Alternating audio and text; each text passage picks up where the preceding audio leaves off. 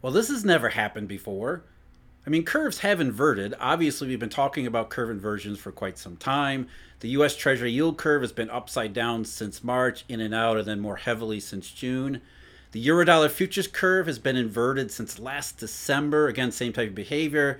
Little bit, little tiny bit at the start, and then in and out of inversion before far more heavily inverted, 2007 style inverted, since around mid June also.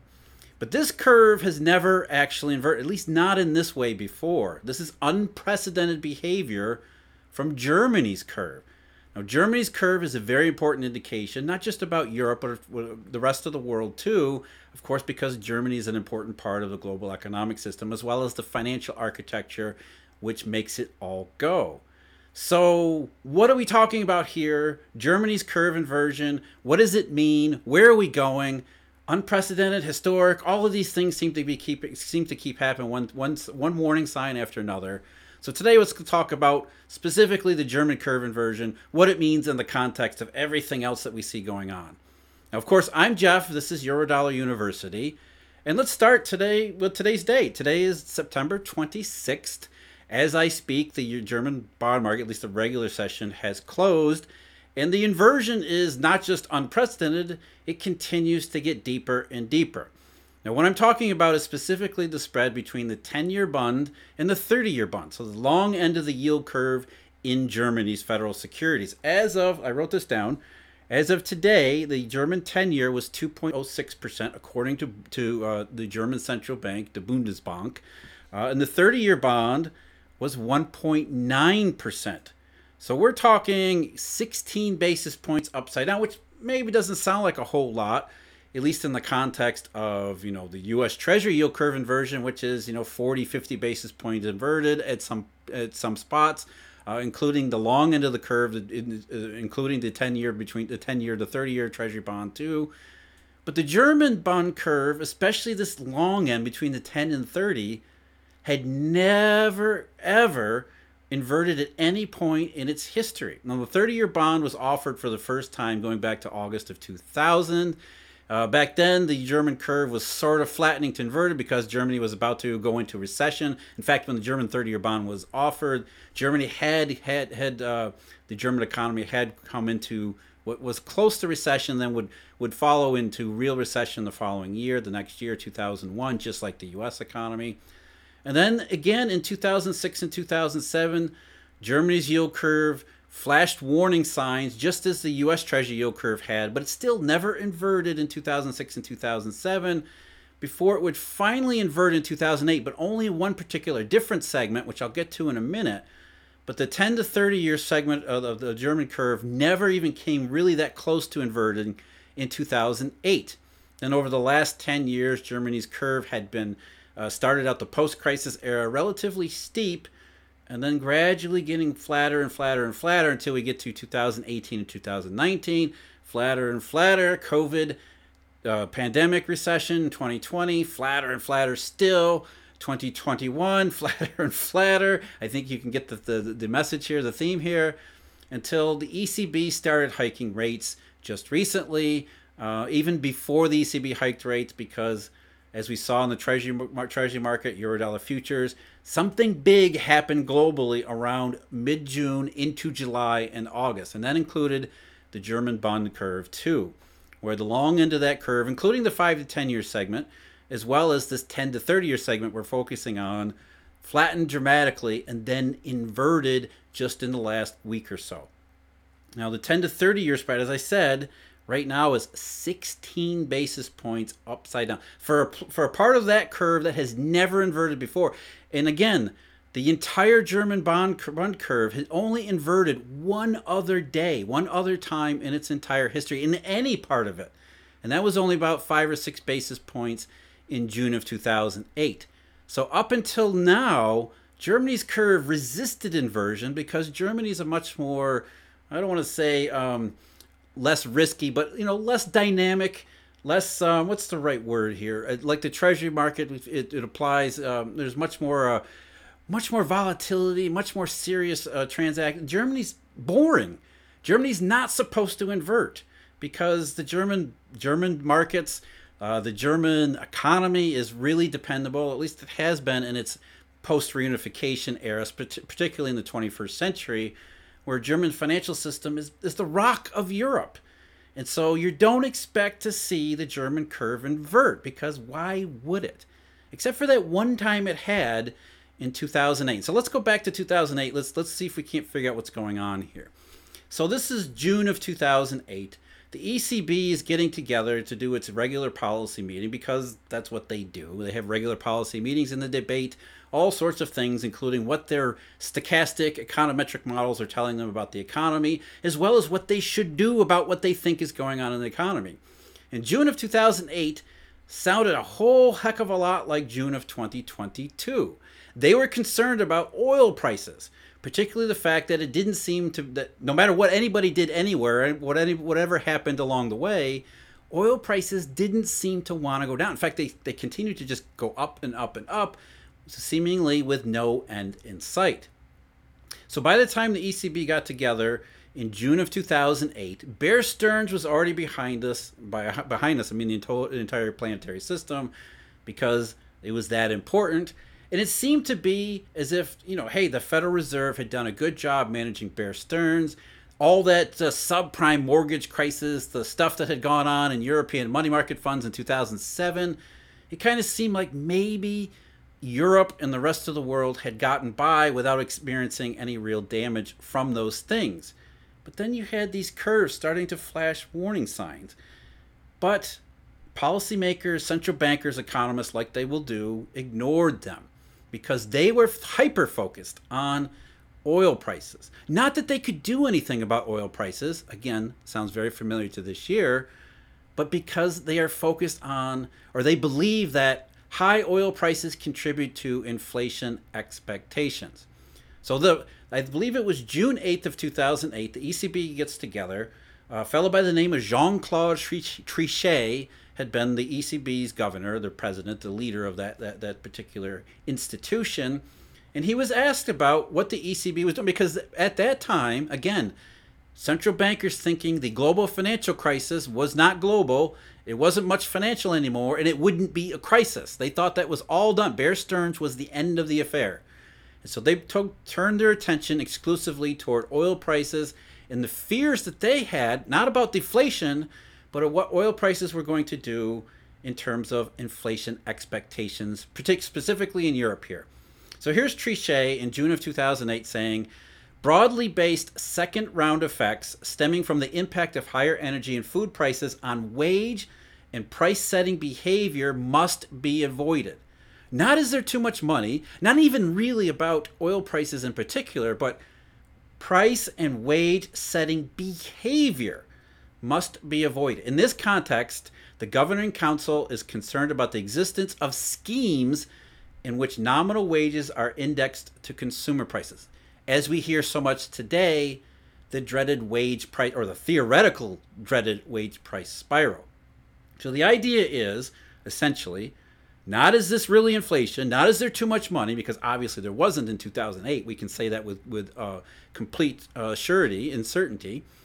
But at the time, they were more concerned about the psychological impact of high oil prices then contributing to not just um, not just uh, people's expectations, but also specifically about any wage schemes that are nom- that are indexed to consumer price indexes. In Europe, that's the HICP as well as the CPI. So again, it's about expectation, wages, and prices, not too much money. And in, in the middle of 2000, June of 2008, the ECB was saying we probably need to consider hiking interest rates because we're at risk of those things taking place. We're at risk of those things happening. Now, he was asked, and he specifically mentioned the monetary, the money supply. And Trichet, again, the monetary analysis confirms the prevailing upside risks to price stability, upside risks to price stability at medium and longer term horizons. Annual M3 growth remained very vigorous in April, which was the last statistics at, at that point, supported by continued strong growth of MFI loans to the private sector. So not only do we have the uh, in Germany and Europe, we have uh, oil prices contributing to consumer prices and consumer price indexes that maybe get linked to nominal wage increases that they're concerned about with all that financial crisis stuff in the rear rearview mirror, mirror they're concerned that if they don't do something to interrupt this wage price spiral, this psychology of high oil prices, it could become uh, inflation expectations could become unanchored.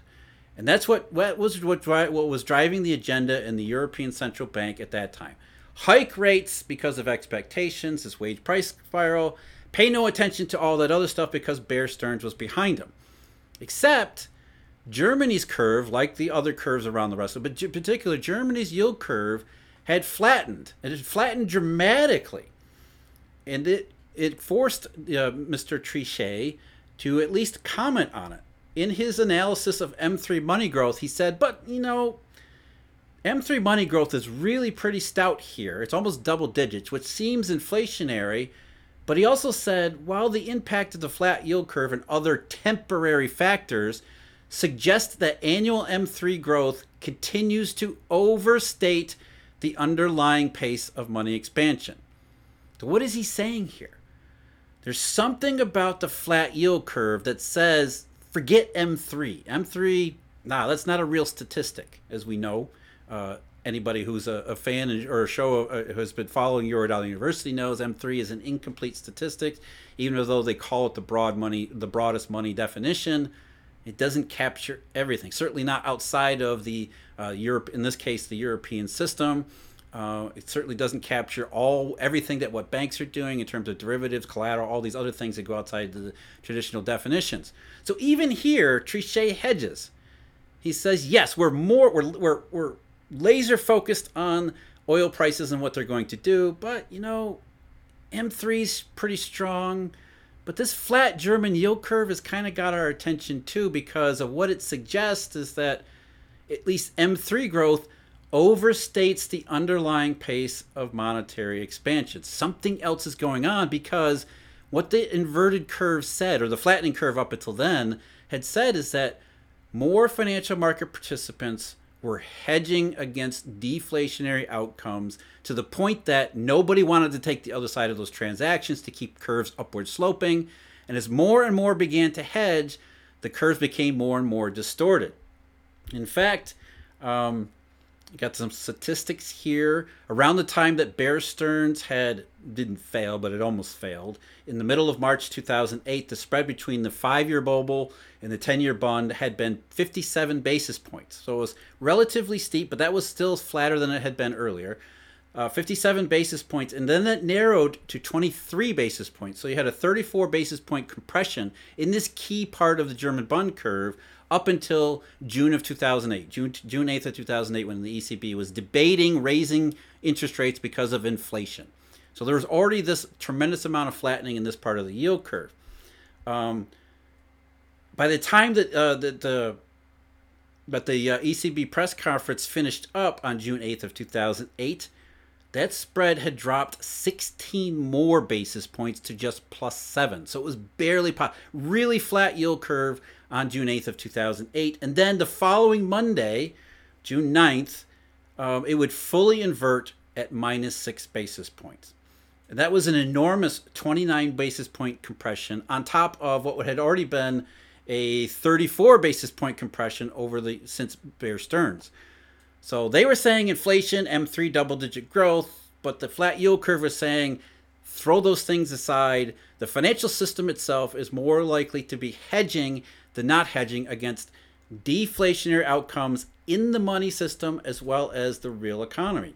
In fact, he was even asked about this by the lone journalist interested in doing journalism at that time. Uh, the question was question and finally, last month in June 2008, I wonder whether you were surprised by the sharp yield curve inversion that followed your press conference, and whether or not you see potential losses from banks on the basis of that yield curve as yet another financial risk to or another risk to financial stability, and in line with further, further bank write-downs and ongoing ongoing money market tensions. So, someone in the financial press was connecting the flattening yield curve with not inflation but all the other ongoing money market tension, I love the euphemisms here, which is outright deflationary consequences. In fact, he had Trichet had bristled at the very idea that the ECB was in anything but in control of the situation.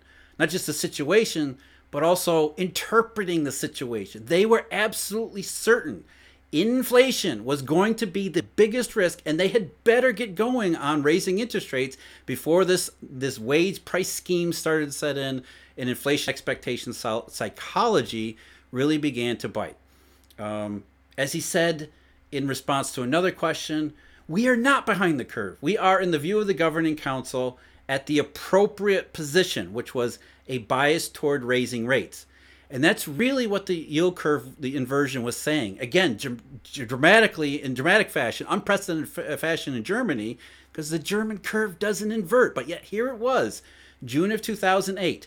The ECB says we need to raise rates because of inflation.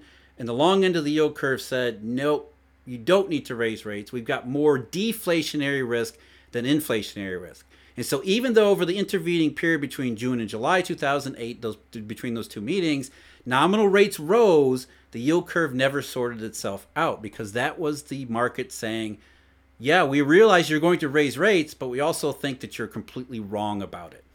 And it was it was the market's way of, of putting a stamp on just how bad things had gone, gotten in the middle of 2008 while central bankers were convinced everything was fine and that inflation, consumer prices, psychology, oil prices, all those things were the primary risks to the European and global economy. And of course, we know how this turns out. That wasn't the case, that wasn't true. The markets were correct. The inverted yield curve was a, was a pretty stout signal, a pretty dependable signal of what was actually going on. Ongoing money market tensions, not just in you know the United States about subprime mortgages, but globally, including euro-denominated money, because the euro-dollar system doesn't care about denominations. It's all about banks operating in the entire across the entire global landscape.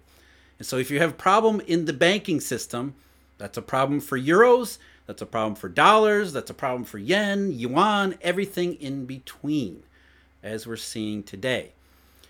So what are we seeing today in Germany's curve? As I said before, the 30-year, 10-year spread, the 10-year, 30-year spread had never inverted before. And now it's ridiculously upside down. And oh, by the way, over the last week or so, the spread between the five year and 10 year, the part that did invert in 2008, that has nearly inverted too. That has flattened out as low as a basis point, and depending upon where you get your prices for German bonds, I used the Bundesbank, which said the spread was about eight basis points today. Uh, I saw on Bloomberg earlier that it's one so essentially, that part between the five-year and ten-year, uh, the five-year and ten-year segment of the German bond curve, is at least nearly inverted, or as flat as as it has been since 2008. It hasn't. It didn't get this flat in 2020. Certainly not in 2018, nor any time in between, including the nasty re-recession in 2011 and 2012. So the German bond curve today is sending unprecedented signals, warning signs, alarms something isn't right. And the something isn't right we can hear echo from these press conferences back in 2008, where ECB officials say oil prices, psychology, expectations. As I talked about in my last conversation with Steve Van Metre, the video that just posted uh, uh, yesterday, a couple days ago, whatever it was, um, even Christine Lagarde in 2022 has admitted rate hikes are going to do nothing about oil. It's not about oil. It's not even about inflation. It's not even about consumer prices. It's about psychology. So, like 2008, central bankers in Europe, like their counterparts in the Fed, are more concerned about the psychology of oil prices, while the monetary system itself is sending you all of these ridiculous, sometimes unprecedented inversions that are talking about ongoing money market tensions. So, as we continue toward the end of this year, we have rate hikes, mainstream media, the narrative about inflation. Then we have ongoing money market tensions that are rising precipitously to the point that it has upended what is supposed to be one of the most boring financial markets in the world, the Germany Bund curve. So, truly unprecedented, something that is unfortunately, sadly, all too consistent with the context that we see. Of course, today, again, as I said, was it September 26th? Everybody woke up to the pound sterling crisis. Um, no surprise there. Shouldn't there at least this shouldn't be a surprise there. We're seeing the yuan tank, yen tank, rising dollar against everything, which is oh t- tremendously ominous signal. As I said before, U.S. Treasury curve is upside down. Now we've got unprecedented inversions in the German Bund curve. The marketplace is saying ongoing money market tensions. And at some point, that's going to be a pretty serious problem that even central bankers will no longer be able to play psychology about. And that's, I think, really the message here. The, the final this final summation of, of what we're seeing is that the market is continuing sending a global marketplace continuing to send these signals which say pay attention to what's going on in the monetary system not to these quote unquote monetary officials who pay no attention to what happens in the monetary system. And that's really what what the that's the consistency between this time and last time. Now I'm saying not saying that we're going to repeat 2008 because that will never repeat. History doesn't repeat exactly, but ongoing money market tensions can mean a lot of things, none of which are good, even if it doesn't mean we're going to repeat 2008. So something to keep an eye on as we go forward. As always, I always have to thank the Eurodollar University members. Thank you all. Uh, thank everybody for watching and all the viewers. Um, I'm supposed to tell you about subscribing to the channel and all that stuff. You know what to do. Uh, and you can find me some of this information. Uh, I wrote this story, uh, article on Real Clear Markets. Um, you can go check it out there.